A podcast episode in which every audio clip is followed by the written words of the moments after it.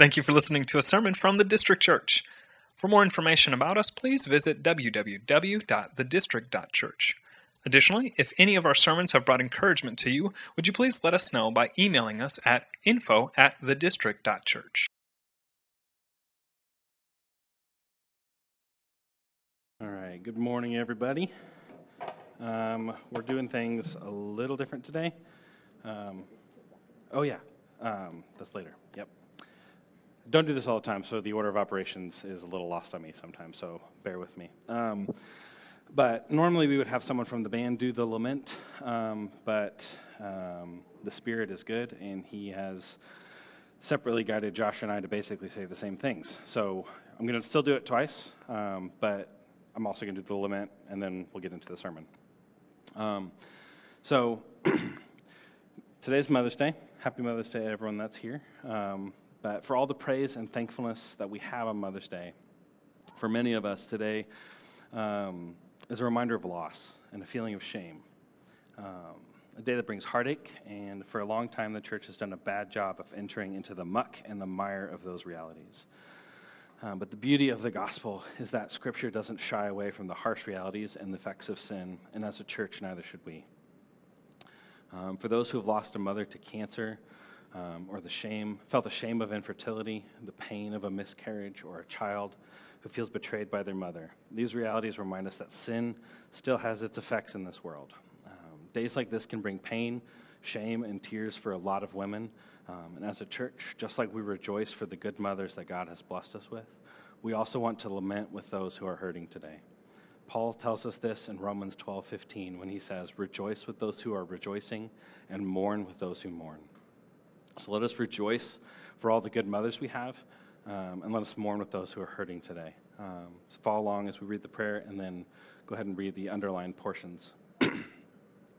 o Lord, stir up our hunger and thirst after heaven above. Here we can have the world, there we shall have you in Christ. Here is a life of longing and prayer. There is assurance without suspicion, asking without refusal. Here are gross comforts, more burden than benefit. There is joy without sorrow, comfort without suffering, love without unfaithfulness, rest without weariness. Help us to know that heaven is all peace, where error, pride, rebellion, passion raise no head. Help us to know that heaven is all joy, the end of believing, fasting, praying, mourning, humbling, and watching. Oh, second page. soon. Let us take some time to rejoice and mourn this morning. Um, Father God, you are good um, and you give us good gifts, but you also recognize that there is pain in this world because of sin. Um, we have joy for those good gifts you've given, and we also have joy in the pain because we know that it is temporary, um, but that one day you will come and you will restore all things and make all things new and all of that pain and anguish and suffering um, and loss will be gone. Uh, we just thank you for that gift, um, and we thank you for that reminder in your word. Um, and we thank you for our mothers today. It's in Jesus' name we pray. Amen. Okay, um, so today is Mother's Day, and now you get to hear my version. Uh, but first, uh, let's send the kids. Um, not going to forget that one. The uh, threes and fives, uh, you guys can go ahead and head out to your classes, um, and then we'll get started. Um, we've also switched. We used to do announcements at the end of the service, but we do them here at this point. So, um, just a reminder for everyone we have our Night of Ebenezer on May 26th at 6 p.m. It's a worship night where we come together to just remember God's faithfulness and to worship Him together. Um, and that will be here on that Friday. Um, then there is a women's walk that is happening on Mondays. That is about all of the information that I know on that. But if you want more information, check with Miranda. Um, so she'll help you get plugged in with that. And then on June 2nd, we're starting a women's discipleship. Uh, there'll be an eight week study through Titus 2, and you can sign up for that through the Church Center app that we have. Um, so, yeah. All right. Um, morning, everyone. Happy Mother's Day. Um, I hope you all have opportunities today to celebrate your moms and remember um, your own mothers and grandmothers, um, but also for the moms in this room, um, that you'd be reminded today of the blessing uh, that your children are to you um, and how that can be a, an Ebenezer of sorts, even like we're going to celebrate in a few weeks, of how God has sustained you in your work to love and minister to your kids. Um, so I just pray that that will be a reminder for you guys as well. And I know there are people here struggling um, with a lot of different things with related to Mother's Day, um, and it can be very difficult. Um, and we read Romans 12, 15 in the lament, but I want to read the parts that come before it as well because I think that is helpful as well. Um, so if you start in 12, Romans 12, verse 9, uh, Paul says, Let love be genuine, abhor what is evil, hold fast to what is good. Love one another with brotherly affection, outdo one another in showing honor. Do not be slothful in zeal, be fervent in spirit, serve the Lord. Rejoice in hope, be patient in tribulation, be constant in prayer. Contribute to the needs of the saints and seek to show hospitality. Bless those who persecute you, bless and do not curse them. Rejoice with those who rejoice and weep with those who weep. This is a challenging space for us to live in as believers. Celebrating when you yourself are mourning, and mourning when you are also celebrating for the sake of your brother. Um, before we get into the passage and the um, message today, I did want to acknowledge these things um, and just for some context with myself. Um, long before, I, well, not long, but before I was born, uh, my parents had a full term stillbirth. Um, and while I wasn't around for that, um, my sister's death is still something that's mourned in our family. Um, and it's a tough space to live with the mourning and the celebrating. Um, but God is glorified when we do that well. Um, yeah. So I feel that for those of you who are mourning today, um, even though it's not my kid, but it's something my mom goes through. So, um, okay. Uh, yeah, I'm going to reset a little bit because that was tough. Um, so, with that being said, um, we're going to move into our message for the day. Um, so, you guys go ahead and turn to Luke 9, 1 through 10. It's going to be a bit before I actually get to reading it, but just so you have it ready. Um, and I think it's prudent to give a recap of the past probably three sermons. Um, so, I'm going to try and not make this too long, but all of those sermons culminate with this week and then the next two weeks. Scripture is not, shouldn't read it in isolation. It all fits together very well. Um, so a few weeks ago, Dwayne preached on Jesus calming the storm, uh, which is a very familiar story for many of us. And in that story, Jesus was sleeping, and a storm came that was big enough that the disciples thought the boat would sink. Um, but Jesus rebukes their lack of faith and also calms the storm. Um, if at that time they truly understood who Jesus was and what he came to do, they would have known that storm meant nothing because he had to live to fulfill all of the Old Testament prophecies. But the disciples didn't fully understand who he was yet. Um, but instead of, of that, they get to see a display of God's sovereignty over nature. Um, the next week, uh, we see Jesus' exorcism of the Gerasene demoniac, um, which is a fancy way of saying a guy that was had a demon. Um, he was a Gerasene. Um, when it says the disciples traveled to the Gerasenes, but it wasn't necessarily a place in, the, in Israel, but rather a people group of um, like of Greek and Hellenistic peoples that were living in Israel. Um, which, I want to have a sidebar about that, and this is a long sidebar, so lots of apologies for that, but I think it's important. But um, how many people thought that in Jesus' day, Israel consisted of Israelites and Roman soldiers, and that was it? Until about a year ago, that was where I landed. I never thought anything of it. Um, but there were many other Greeks um, and Gentiles living in Israel at the time. Um, I think a lot of that for me comes from watching VeggieTales, and the, there's some old cartoon series that had a bunch of like white Jews that all spoke English, all talking to the Romans, and that was the entire context. And so, like, very bad theology from that perspective, but it's been ingrained in my mind until relatively recently. Um, so, there are many Greeks and Gentiles living in Israel and geographically, Israel occupies a really thin strip of land that um, the very coastal and middle parts of Israel are, are effective for traveling over land, and, the, and west, east of that, east of that, do for you guys, is all mountainous and difficult to travel through. So there's this narrow strip that they could trade through and live in and move through from the northern parts of the Roman Empire through to the northern African parts of the empire. Um, and a lot of the conflict that Israel experienced in the Old Testament and the period of time between the Old and New Testaments likely stems from the value of that geographical space. Um, with the large number of Gentiles living in Israel and with the Roman occupation, many Jews would have likely spoken Greek in addition to Aramaic and may have used what we know today as the Septuagint, um, which is the Greek Old Testament. Um, fascinating thing about that that I also learned in the last year or so um, the Greek Old Testament was not translated for the apostles. I always thought it came about after Jesus, but it was actually translated two to three hundred years before Christ. Um, it was trans- it was uh, let's see, yeah, it was it was requested from a Greek descended pharaoh to add to his library as he was looking for knowledge. So it wasn't an Egyptian pharaoh; it was a Greek that was ruling as pharaoh over Egypt, pre Roman Empire. Um, at this point, you guys are probably thinking, Ransford, what, what's going on? This is absurd. Um, personally, I think all of the historical context and everything um, is, is really an amazing display of God's sovereignty. Not only does the Septuagint provide an additional source manuscript for us to have confidence in the authority of Scripture and the accuracy of Scripture, but by the time Jesus came to bring the new covenant, there was already a copy of the Old Testament ready for the disciples to use to take to the Gentiles.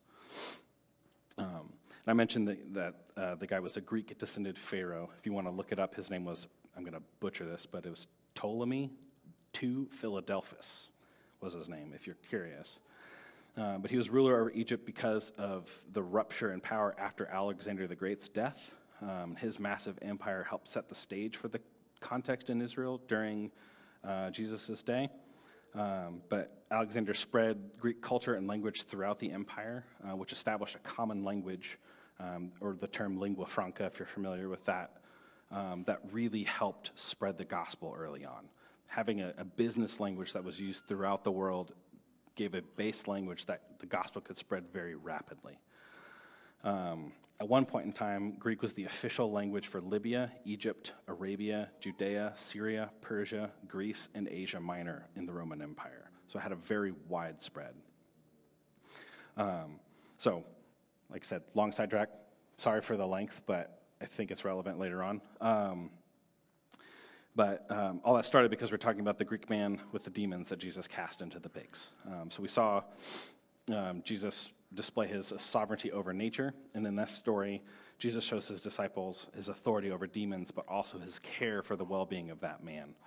Um, and then the next week after that, last week, Josh preached about Jesus healing the man or the woman who'd been bleeding, and then Jairus' daughter, um, raising her from the dead, which shows his authority and power over sickness and death.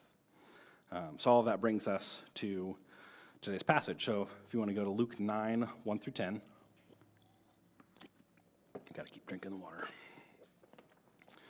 Um, we'll start. All right. It says, And he called the twelve together and gave them power and authority over all demons and to cure diseases. And he set them out to proclaim the kingdom of God and to heal. And he said to them, Take nothing for your journey no staff, nor bag, nor bread, nor money, and do not have two tunics. And whatever house you enter, stay there, and from there depart and wherever they do not receive you, when you leave that town, shake off the dust from your feet as a testimony against them. And they departed and went through the villages, preaching the gospel and healing everywhere. Now Herod the tetrarch heard about all of that was happening, and he was perplexed, because it was said by some that John had been raised from the dead, by some that Elijah had appeared, and by others that one of the prophets of old had risen. Herod said, John I beheaded, but who is this about whom I hear such things? And he sought to see him. On their return, the apostles told him all that they had done, and he took them and withdrew apart to a town called Bethsaida. Uh, let's pray. Uh, God, you're good. Um, we just thank you for your word um, and just the, uh, the beauty that we have access to to see in your scriptures. We just pray that you would speak um, through the sermon this morning and through, through the Bible just to soften our hearts to what you want us to hear. Um, and just ask that you would be glorified and that we would be um, stirred up uh, to make you famous and to glorify your name.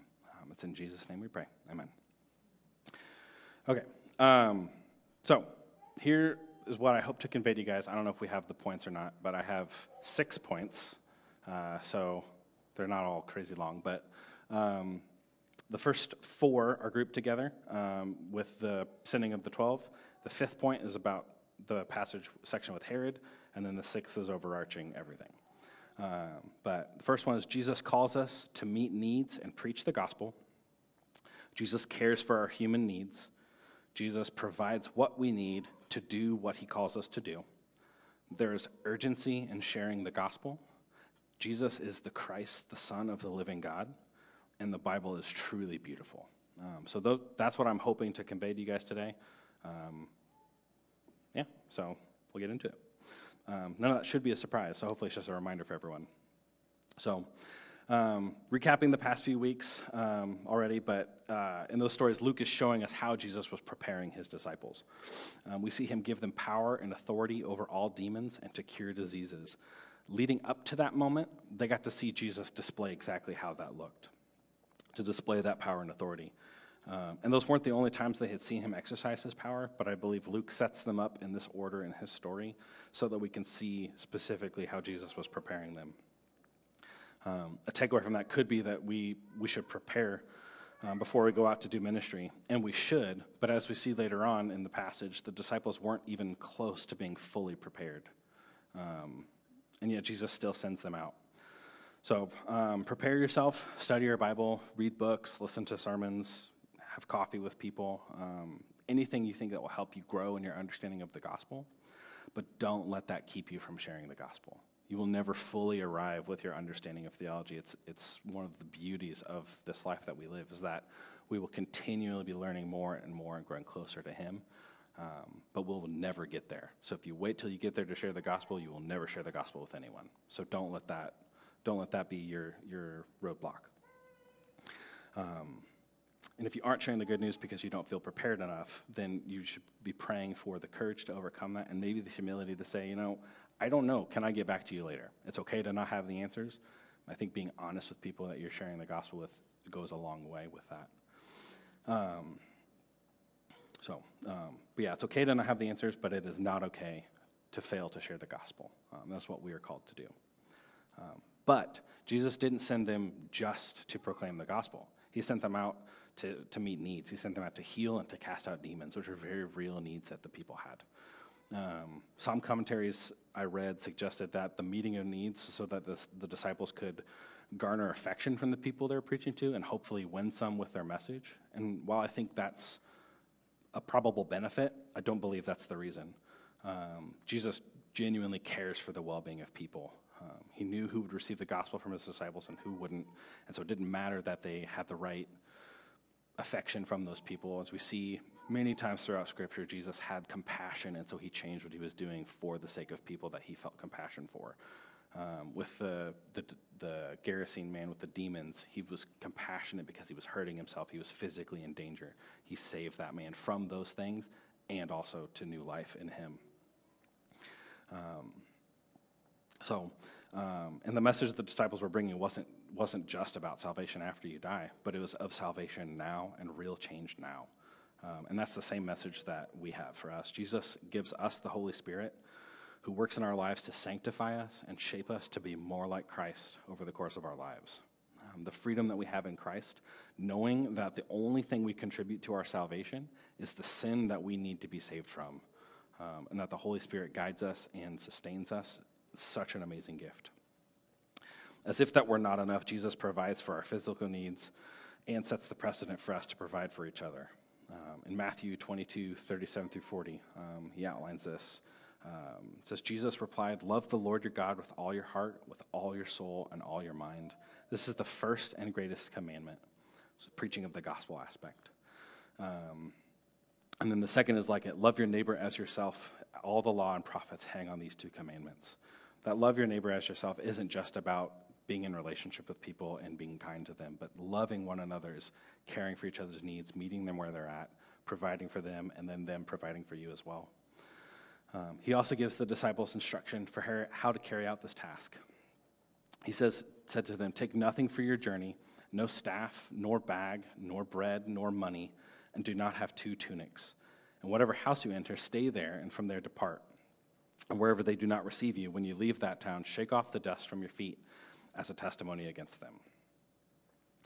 Of this entire passage, this one was the most difficult for me to prepare. Um, there was a lot of different opinions that I read about how people interpret this and what it could mean. And um, I think I've got a pretty good grasp on it at this point, but it was a lot of work to get to there. Um, and so, um, but the, the different thoughts, um, one, one reason is why, why he restricted what they could take with them was so that he could rely on them. And this is, I think, the most correct. Um, we see that clearly in Luke 22.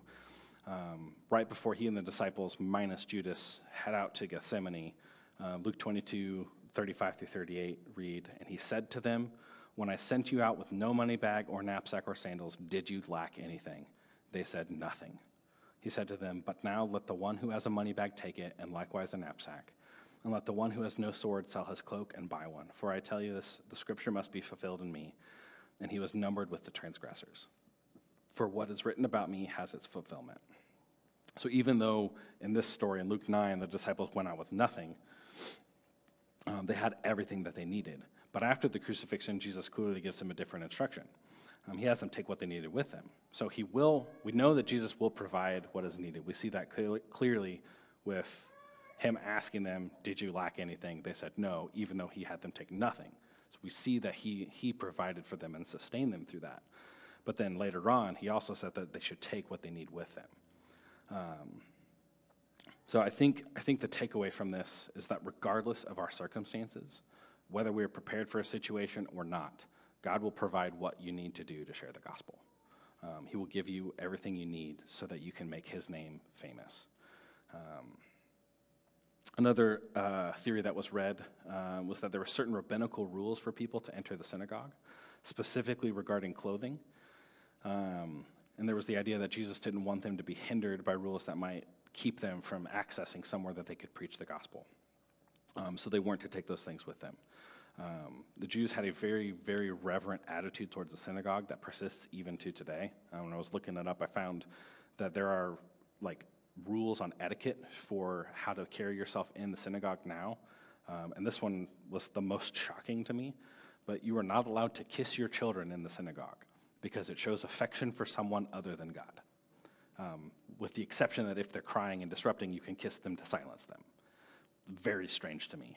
Um, but yeah, so the, the, synagogue has a very high place in the mind of the Jews. Um, they, they wanted to, there to be no implication that you were there for any other reason besides to worship and participate in temple activities. Taking a money bag or a staff or extra tunic could have been associated with uh, downtrodden and homeless people or even merchants begging or trying to sell their goods. Um, and I think a more realistic reason for those restrictions was the urgency of the need to spread the gospel. That they wouldn't be weighed down or bothered by going and preparing things, but he wanted them to go then and there to spread the gospel. So don't take anything. I'm going to provide everything for you. Just go do it quickly because this needs to get done. Um, in sending that, Jesus also knows who, who is going to be receiving the gospel and who won't receive it. So he prepares the disciples further by giving them instructions for how to handle that. Um, uh, shaking the dust off uh, was a Jewish practice uh, that was done after, often after traveling through Gentile cities. Um, David Guzik puts it this way If Jews had to go in or through a Gentile city, as they left, they would shake the dust off their feet as a gesture saying, We don't want anything from this Gentile city with us. Essentially, Jesus is telling them to regard a Jewish city that rejects their message as if it were a Gentile city. That is a massive insult to Jews. They are very proud people.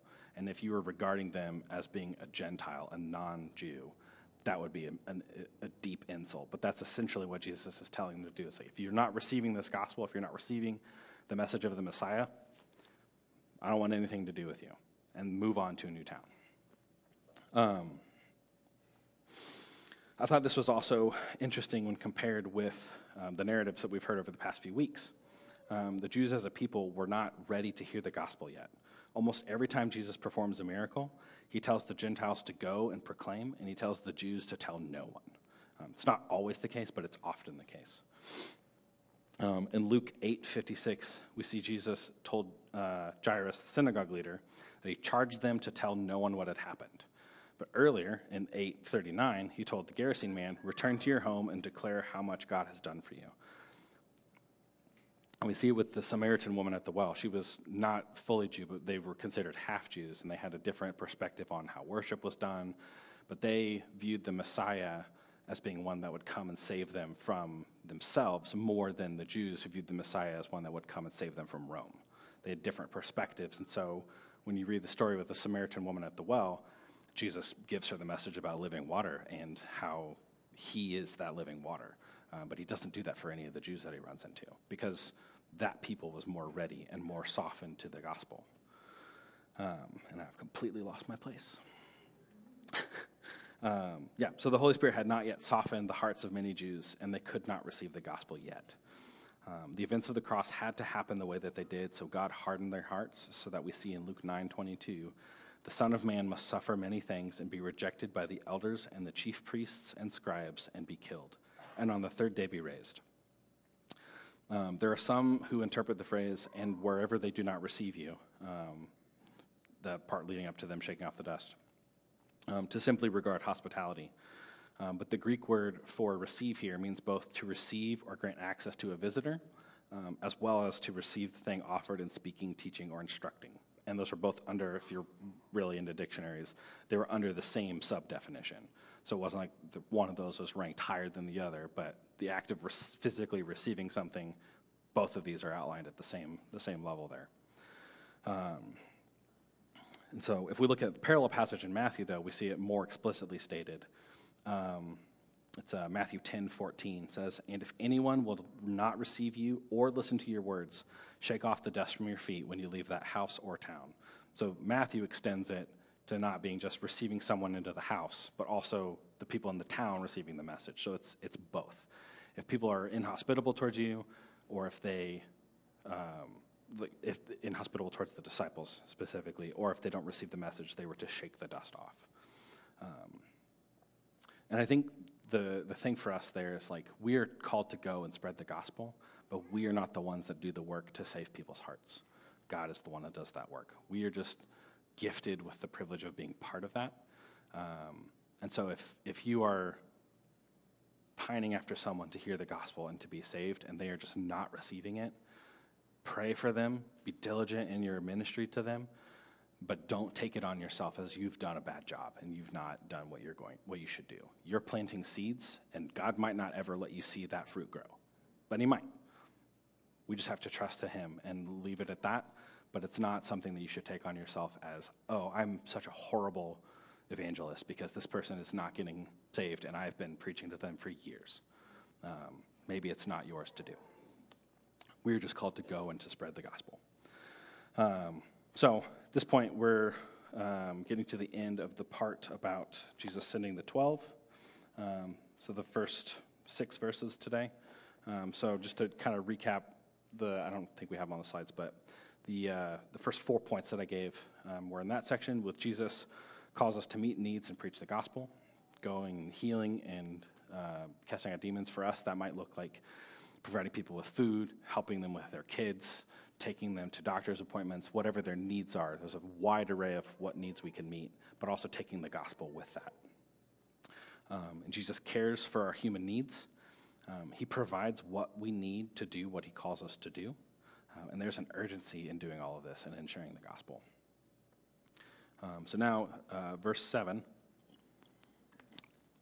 we start looking at who Jesus is. Um, says, Now Herod the Tetrarch heard about all that was happening, and he was perplexed, because it was said by some that John had been raised from the dead, by some that Elijah had appeared, and others that one of the prophets of old had risen. Herod said, John I beheaded, but who is this about whom I hear such things? And he sought to see him. There are two things um, that I'd never realized before preparing for this. Um, but uh, Herod says, John I beheaded, but who is this about whom I hear such things? Um, it's like he's, he's, considering that John the Baptist has risen from the dead. Um, each possible explanation. Uh, maybe it's Elijah, maybe it's John the Baptist, maybe it's some other prophet like Moses or someone. Um, each one of those required Herod to believe in a supernatural event that one of those men had been raised from the dead. Because a few chapters ago, he's beheading John the Baptist himself. So he knows he's dead, but he's in this question, he's questioning, sorry, in this passage, he's questioning, could this be John the Baptist? Um, the other aspect is that each of those possible explanations is specifically some religious leader that, had, that would have been raised up. But Herod wasn't a religious leader. Um, he was a tetrarch, which meant he ruled over a quarter of the area. Um, and so he was, for a, an analogy, he's like mayor of a city, and then Pontius Pilate was the governor over everything. So Herod was a tetrarch of one quarter. There were other three other tetrarchs that would have ruled, and all of them were under Pontius Pilate. Um, so that meant he had a considerable amount of authority, and he would have had the power to summon Jesus to meet him for whatever his intentions were. But the text just says, and he sought to see him. So he was unsuccessful. Um, this could have been out of a curiosity from the stories he was hearing, or perhaps out of perhaps out of a rivalry re, mm, rivalry with someone that was garnering attention and fame in his territory, um, or maybe even out of fear of getting rebuked again if it really was John the Baptist raised from the dead. Um, one way or another, Herod is curious, but ultimately he doesn't know who Jesus is. Um, and Josh will likely cover this in a few weeks, so I don't want to do too much here. But um, further, further on in the passage, Jesus asks the disciples the same question that Herod is asking. Um, but who do you say that I am? To which Peter replies, the Christ of God. Herod had all the information he could have wanted about Jesus and even believed there was something supernatural about him, but he didn't know him. Knowledge was not enough. Um, he saw all the miracles and the fame and attention Jesus had, but couldn't see him for who he really was. And Luke sets up a sort of parallelism here, where he shows Herod's questions about Jesus lacking answers. Then he repeats that same question with the same assumptions from the crowds, but then answers both of those with Peter's correct answer of the Christ of God. Um, and this is, this is why I wanted to highlight the beauty of Scripture um, today um, from this passage um, why it's important to read all of the Bible and to read Scripture in its context. If you were to just read Luke 9 by itself, you would miss seeing Jesus preparing his disciples for the ministry that happens. Without an understanding of Hebrew literature, you might miss the parallels between Herod and the crowd's questions, because that's a very common rhythm in Hebrew poetry um, through the Psalms and Proverbs um, and their prayers. Um, but yes, you might miss that those parallels. Um, but we are also blessed to have unfettered access to the whole of Scripture. Um, we can see Jesus' life through four distinct perspectives in the Gospels that complement each other but speak to different audiences. We can see God's sovereignty in setting up the historical events to pave the way perfectly for Christ to come and die in our place for our salvation the preparation of a Greek Old Testament that could then be readily used by the apostles after they were called to preach Christ to the Gentiles, even down to the efficiency of the Roman road networks. The political system and oppression of the Jews that led them to believe the Messiah would come and save them from Roman oppression, and how that paints the perfect picture of Jesus coming to save us from the oppression that we get from our sin. And that's what he, the, the actual oppression that he came to save us from. Um, all of these things were set up perfectly for this message to come to the world and to come to us. And so, what do we do with all of this? We've seen that Jesus calls us to preach the gospel, to meet needs, and that he will, be, he will enable us to do this work, and that he cares deeply about both. We've seen that he is the Christ, and that the Bible is beautifully woven together to tell us all of this. And so, what do we do? I think very simply, all of this points us to the Great Commission in Matthew 28. Um, says now the eleven disciples went to Galilee, and this is this is after Jesus has died, risen from the dead, and is appearing to the disciples before he ascends to heaven. Um, says now the eleven disciples went to Galilee to the mountain which Jesus had directed them, and when they saw they when they saw hmm, and when they saw him, they worshipped him, but some doubted. Even after everything they had already seen, some still doubted. Um, and Jesus came to them and said, All authority in heaven and on earth has been given to me. Go therefore and make disciples of all nations, baptizing them in the name of the Father and of the Son and of the Holy Spirit, teaching them to observe all that I have commanded you. And behold, I am with you always to the end of the age. We have confidence that Jesus is with us.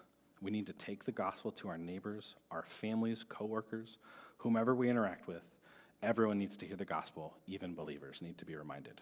Um, we may fear that we'll say the wrong thing or lose relationships, but ultimately, anything we could come up with is inconsequential in the end. Um, it might hurt now, but ultimately, in the end, does not matter. God is sovereign over everything. Um, and I believe that God is so powerful and sovereign that he can, we cannot harm his will. He's going to save who he's going to save. We cannot harm that, um, but we are blessed with the privilege of being part of that process. Uh, we get to see people be saved. We get to rejoice with that. We get to witness God's glory and be um, active agents in that. Um, and that's a wonderful thing. Um, there may be times where we need to shake the dust off and keep going and taking the gospel to other people that are, are more receptive to it. But regardless, we need to go and proclaim him and we need to meet people's needs as we are going about. Um, Jesus came to live the perfect life that we are called to live, but we have woefully failed at it. He died in our place, taking our shame and guilt on the cross as our substitution, so that his righteousness can be imputed to us and we can be free from the weight of our sin and welcomed into his presence in heaven when we die.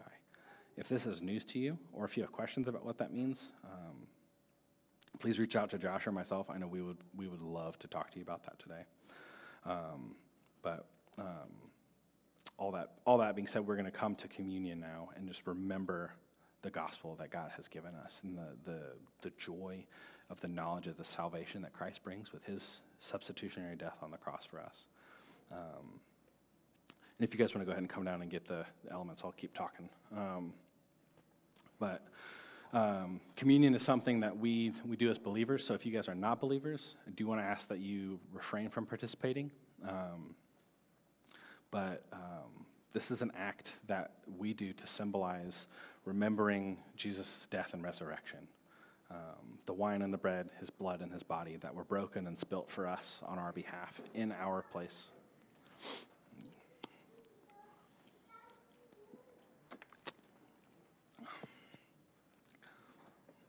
So um, just take, take a few minutes um, and um, I want you guys just to sit and, and to think about what was said today, um, what that means for you, and what change you might need to take with you out into the week, but also just celebrate. Remember the goodness of God and His mercy and His grace and His free gifts to us, um, and his, that sacrifice on the cross that, that we are so thankful for.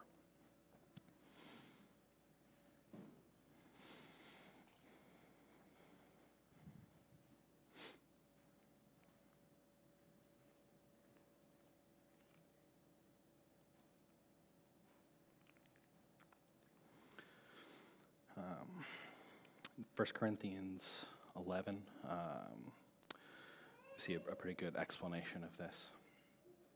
Um, but for what I received from the Lord, what I also delivered to you, that the Lord Jesus, on the night when he was betrayed, he took bread, and when he had given thanks, he broke it and said, This is my body, which is for you. Do this in remembrance of me. So go ahead and eat the bread.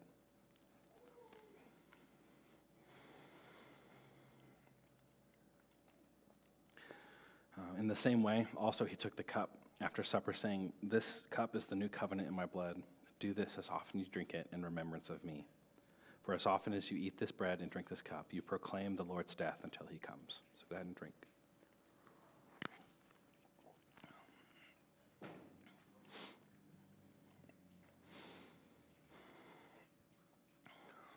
God, you are good. Um, we're so thankful for your rich mercy and grace that you give us. Um, we thank you that you sustain us and you provide everything that we need to do what you've called us to do. Um, that you then send us out so that we get to be a part of your harvest. Um, that you have readied the fields with people that are, are ripe, ready to hear the gospel. Um, and that we are sent out to, uh, to be a part of that. We just thank you for that. Um, thank you for that reminder today, and just pray that you would um, stir our hearts and motivate us to go and proclaim your name, to make you famous, um, and to, to reach out to our neighbors and friends and coworkers. Um, we love you, Lord, and it's in Jesus' name we pray. Amen.